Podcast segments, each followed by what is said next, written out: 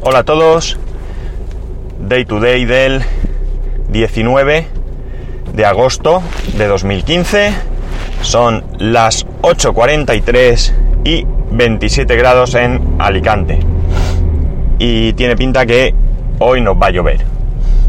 Bien. Muchas veces cuando escuchamos hablar de seguridad informática, inmediatamente pensamos en virus, malware, hackeos, robos de datos. Por cierto, ha habido un robo de datos supuestamente de una de un portal de, de contactos donde la gente busca cometer infidelidades matrimoniales y parece ser que han publicado los datos, dicen personales y económicos, de muchas de las personas que allí estaban inscritas. Bien, pues como digo, siempre pensamos en este tipo de cuestiones cuando hablamos de seguridad, incluso de copias de seguridad. Pero hay otro tipo de seguridad en informática de la cual mm, no solemos pensar salvo que suframos algún contratiempo a causa de un fallo.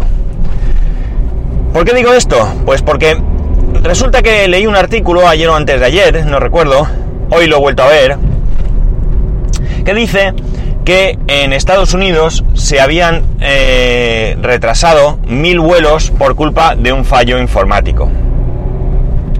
Esto también entra dentro de la seguridad, porque ya no se trata de que este fallo se haya producido porque un grupo de hackers han entrado y han hecho alguna, alguna, cosa, sino porque eh, generalmente los sistemas críticos suelen ser redundantes. ¿Qué quiere decir?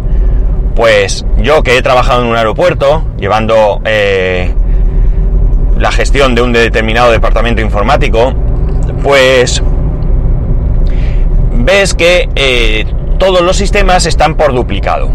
Y me refiero, por supuesto, a los sistemas importantes.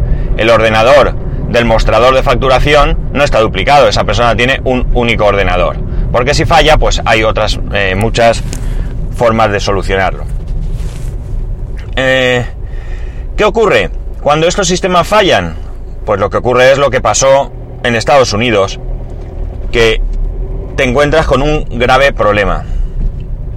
Un grave problema porque, mm, por si muchos no lo sabéis, em, que un avión despegue a su hora tiene muchas más connotaciones de las que pensamos. No solamente una cuestión de, qué sé yo, respeto por el resto de pasajeros, de organización, eh, de la compañía. No, no, no. Es que los vuelos están programados y hay... Eh, mm, no recuerdo cómo se llaman ahora mismo. No sé si son slots o algo así. No recuerdo muy bien, la verdad. Quiere decir que... Eh, digamos que a ti te dan una hora para aterrizar en un aeropuerto. Si tú no llegas a tu hora, por el motivo que sea, pues vete y busca. Es decir, evidentemente vas a poder aterrizar, pero lo harás cuando te toque, lo cual supone un retraso mayor, por supuesto, o puede suponer, supone un consumo de combustible mayor, puesto que tienes que estar a la espera de que te busquen un hueco. Muchas veces te colocan entre dos aviones, no hay peligro, normalmente esto es algo que está bien, bien hecho y pensado, aunque también voy a contaros cosas que ocurren en la torre de control. Yo no las he vivido, pero me las ha contado gente muy, muy metida dentro. Os pondría los pelos de punta. Pero bueno, eh, eso sí no lo he hecho ya en alguna ocasión. Eh, ¿Qué ocurre entonces? Pues que afecta a muchas cosas. Supuestamente, supuestamente hay muchos servicios, como digo, que están redundados. En un aeropuerto, mmm, todas las comunicaciones y todo son dobles, de manera que si ocurre algo en uno, en uno de estos sistemas, pues el otro, teóricamente, y digo teóricamente porque en el aeropuerto que yo estaba rara vez pasaba, salta automáticamente y se pone en marcha el otro, con lo cual hay una pequeña interrupción, pero que realmente pues no, no afecta a nadie. Eh, lo cierto es que aquí en España, no sé si porque somos más chapuceros o porque somos más vivos, tenemos muchas veces eh, maneras de salir de esto. Yo lo he vivido eh, ha habido una caída importante, no de comunicaciones en el aeropuerto, sino algo más global, y las compañías inmediatamente son capaces de, con un listado, ir sacando tarjetas de embarque con su propio sistema, y bien es cierto que es un engorro y supone un poco de, de, follón y hay que dedicar algo más de personal, pero son capaces de salir adelante y de que el vuelo salga a su hora. Vuelven loco a la gente un poco, pero bueno, ¿qué vamos a hacer? Esto no debería de pasar. Porque daros cuenta de una cosa. Y vais a llegar a, entender que pese a que los ejemplos que os pongo son mmm, referentes a cuestiones muy importantes, a nivel personal también puede convertirse en un problema. Imaginaros que una entidad bancaria, una oficina de un banco, y esto lo he vivido también en primera persona, concretamente una entidad que a nivel local pues eh, era, digo era porque ya no existe, ha sido de estas que se han pues absorbido o unido o yo que sé con otras. Esta entidad, esta oficina, perdón, de repente un switch, ya sabéis, el switch es, es el aparato donde se conectan todos los ordenadores, todos los equipos para que a su vez se conecten al router y salir al exterior, pues este switch pues se estropeó. ¿Qué ocurre? Que la oficina se queda sin comunicación. Y hoy por hoy lo tenemos todo tan automatizado que no vale de nada esa oficina si no tiene conexión al exterior. Bien es cierto que los empleados algo podrán hacer allí, qué sé yo, archivar expedientes, ordenar, mmm, llamar por teléfono a clientes. No, llamar por teléfono tampoco, porque hoy en día las comunicaciones van vía IP y si caen las comunicaciones cae el teléfono también pues, qué sé yo, cualquier otra cosa, pero no podrán atender a la gente. Bueno, ¿qué problema hay? Podemos ir a otra oficina, ya, pero si vivimos en una población donde solo hay una oficina de esta entidad, ¿qué hacemos? Imaginaros que no es que vayamos a sacar dinero, porque si en nuestra entidad incluso el cajero hasta una cierta cantidad, pese a no tener línea, nos la va a dar, ya digo, si somos clientes, depende de la entidad, suelen ser unos 150 euros, 300, ya digo, depende de la entidad, pues hasta ahí más o menos vas a poder salir adelante. Pero imaginar que tenéis que pagar un impuesto eh, o algo así, y es el último día, y resulta que no podéis pagarlo, perdón, porque no hay comunicación. Ya, ya, me puedo ir a otra oficina, comentarles el tema, porque ya sabemos lo especiales que son los bancos y los recibos se pagan de 8 a 10 los martes y los jueves cuando haya luna llena, no esté nublado y pues el empleado tenga bien hacerlo, siempre y cuando no seas empleado de la entidad, pues resulta que no puedes sacar dinero porque, como digo, tu cajero te puede dar cierto dinero, pero si es más dinero no vas a poder pagar ese impuesto y vas a tener un problema. Luego a lo mejor vas allí, lo explicas, te creen, te lo solucionan, eh, hay un sobrecoste, tu entidad se hace responsable, lo que tú quieras. Pero ya tienes tú el problema. Eh, como este caso se pueden dar muchos otros. Imaginar que cae, qué sé yo, pues el sistema de Hacienda y tenéis que ir a solucionar un problema. Habéis pedido permiso en el trabajo para ir a hacerlo y os encontráis con que el sistema no va, con que quizás vuelva y estéis allí horas esperando para luego que a lo mejor no podáis hacer absolutamente nada. Lo mismo con el servicio de salud. Necesitáis coger cita, el médico debe eh, eh, acceder a vuestro expediente, no sé. Como veis, es un tema tanto más importante que eh, que incluso el tema de virus y malware y demás. Mm, ¿Por qué a nivel personal también nos afecta? Porque en un momento dado, ese impuesto que vais a pagar, que vuestro banco no puede, vuestra oficina, perdón, no puede atender, pues muchos nos podremos ir a casa y hacerlo por internet.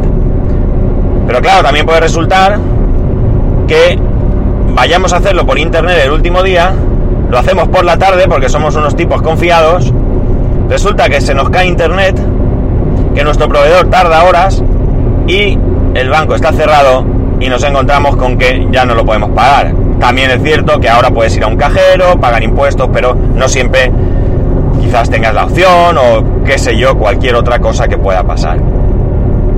Por tanto, la seguridad eh, en cuanto a los el funcionamiento de los sistemas es muy muy importante.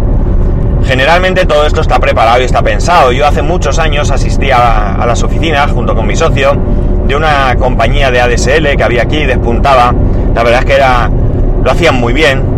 Mira, me, recuerda su, manera de, trabajar, me recordarían a, día de hoy a Pepefon. Unas personas jóvenes en un pueblo pequeño que daban servicio a toda España, eh, con ganas, con iniciativa que bueno, luego la compañía pues fue absorbida por, creo recordar que fue Wanadu, y Wanadu creo que por Orange, así que ellos desaparecieron. Perdón. Y era curioso porque ellos tenían allí un sistema de de alimentación ininterrumpida que se habían fabricado ellos mismos con baterías de camiones, de manera que tenían varias horas de servicio en caso de que hubiese un corte de luz.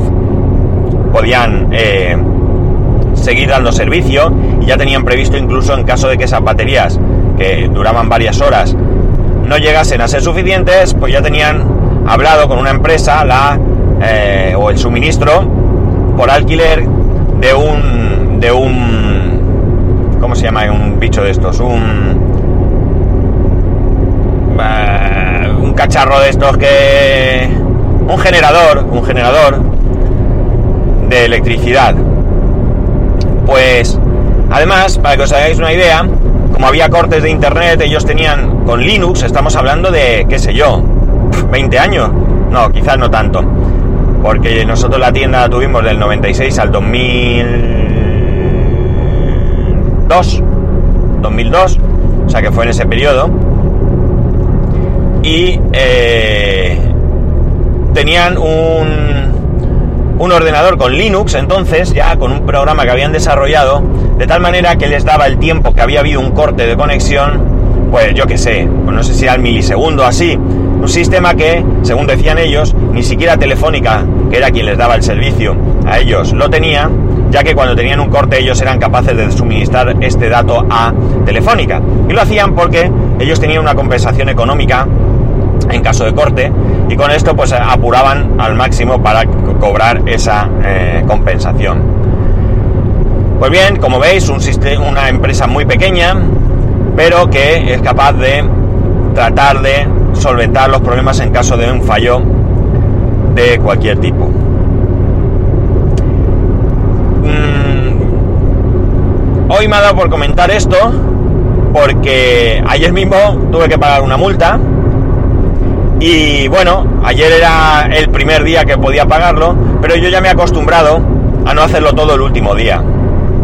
Ciertamente el tema de la multa lo podía haber pospuesto, tengo 20 días para que me cobren el 50%, pero eh, bueno, me daba igual esperar y ya me pasó una vez que, que casi se me olvida. Esto también es un problema aparte de los fallos del sistema. Pero como digo, yo ya me he acostumbrado a hacerlo todo lo más cercano al último día de plazo, pero sin entrar dentro de él. ¿Qué sé yo? Por ejemplo, bueno, mm, el pago del impuesto de la casa, o el IBI, pues, o el pago del, del impuesto de circulación del vehículo, pues lo suelo pagar uno o dos días antes. Generalmente trato de que sea dos días para que en caso de que falle algo, ya sea porque por internet no se pueda, lo que sea, yo los pago por internet, pues me dé tiempo a reaccionar y poder ir al día siguiente a una oficina o volver a intentarlo por internet o lo que sea y no incurrir en gastos innecesarios. Así que simplemente quería comentar esto para que pues muchas veces pensemos en las implicaciones. En el tema del aeropuerto, fijaos, mm, las implicaciones hasta dónde pueden llegar, porque podemos pensar, bueno, si ocurre y se retrasa mi vuelo, pues es una incomodidad. Me espero allí una hora, dos, las que sean, me fastidiará a mí mucho, sobre todo si me voy de vacaciones, pero bueno, cuando llegue llegado y al siguiente día casi se me habrá olvidado. Pero imaginaros por un momento que lo que tenéis es un enlace con otro vuelo y como sabe, como he dicho, los aviones no esperan a nadie. Es una cuestión de, de dinero, simple y llanamente. Ellos tienen que despegar y aterrizar a su hora, si no les cuesta dinero. Y eh, vamos a perder ese otro vuelo y las cosas se nos van a complicar porque vamos a estar quizás, pues si vamos a otro país, pues vamos a estar eh, en una ciudad que no vamos ni a visitar siquiera, vamos a tener que ver el tema del hotel, hay compañías que es cierto que cumplen a rajatabla y son capaces de buscarte un alojamiento y demás, hay otras que búscate la vida, quizás luego puedas reclamar y recuperar tu dinero, pero en ese momento pues creo que lo que casi menos te preocuparía es el dinero, lo que en ese momento te preocupa es poder pasar la noche lo mejor posible y no varias horas sentado en una silla en un, en un aeropuerto. Así que ya veis que los sistemas deben ser eh, seguros, no solo en cuanto a accesos mm, indeseados, sino también en cuanto a funcionamiento de los mismos. Y es sorprendente que supuestamente... perdón. Que supuestamente un país como Estados Unidos, que entendemos que es un país del primer mundo, que es un país tecnológicamente avanzado, pues sufra algo tan grave como esto. Mil vuelos, ¿eh? No es cualquier cosa. No es uno o dos vuelos en un aeropuerto. Mil vuelos son muchos vuelos. Debe ser una caída de, de varias horas incluso. Pues nada, chicos, que poco más. Que hoy os quería dar la tabarra con este tema que me, me ha llamado la atención. Que ya sabéis que para poneros en contacto conmigo a través de Twitter y Telegram, arroba spascual, a través del correo electrónico spascual arroba spascual.es. Eh, un saludo a mis compañeros de todo Twitters que, que me están fastidiando la vida porque varios de ellos han comprado una tablet china que tiene dual boot con Android y Windows 8, una Chewy que vale 78 euros desde China y que hablan maravillas de ella y que me están fastidiando porque... Eh, porque van a hacer que me la compre al final y no quiero gastarme dinero. Y que me caéis mal. Unos por haberla comprado y hablar maravillas. Otros por no hacer más que preguntar y, ponerme los dientes largos. Y a los demás que no decís nada, por no decir nada para quitarme la idea de la cabeza. ¡Hala! Que alguien se tenía que llevar la culpa. Poco más, un saludo y nos escuchamos mañana.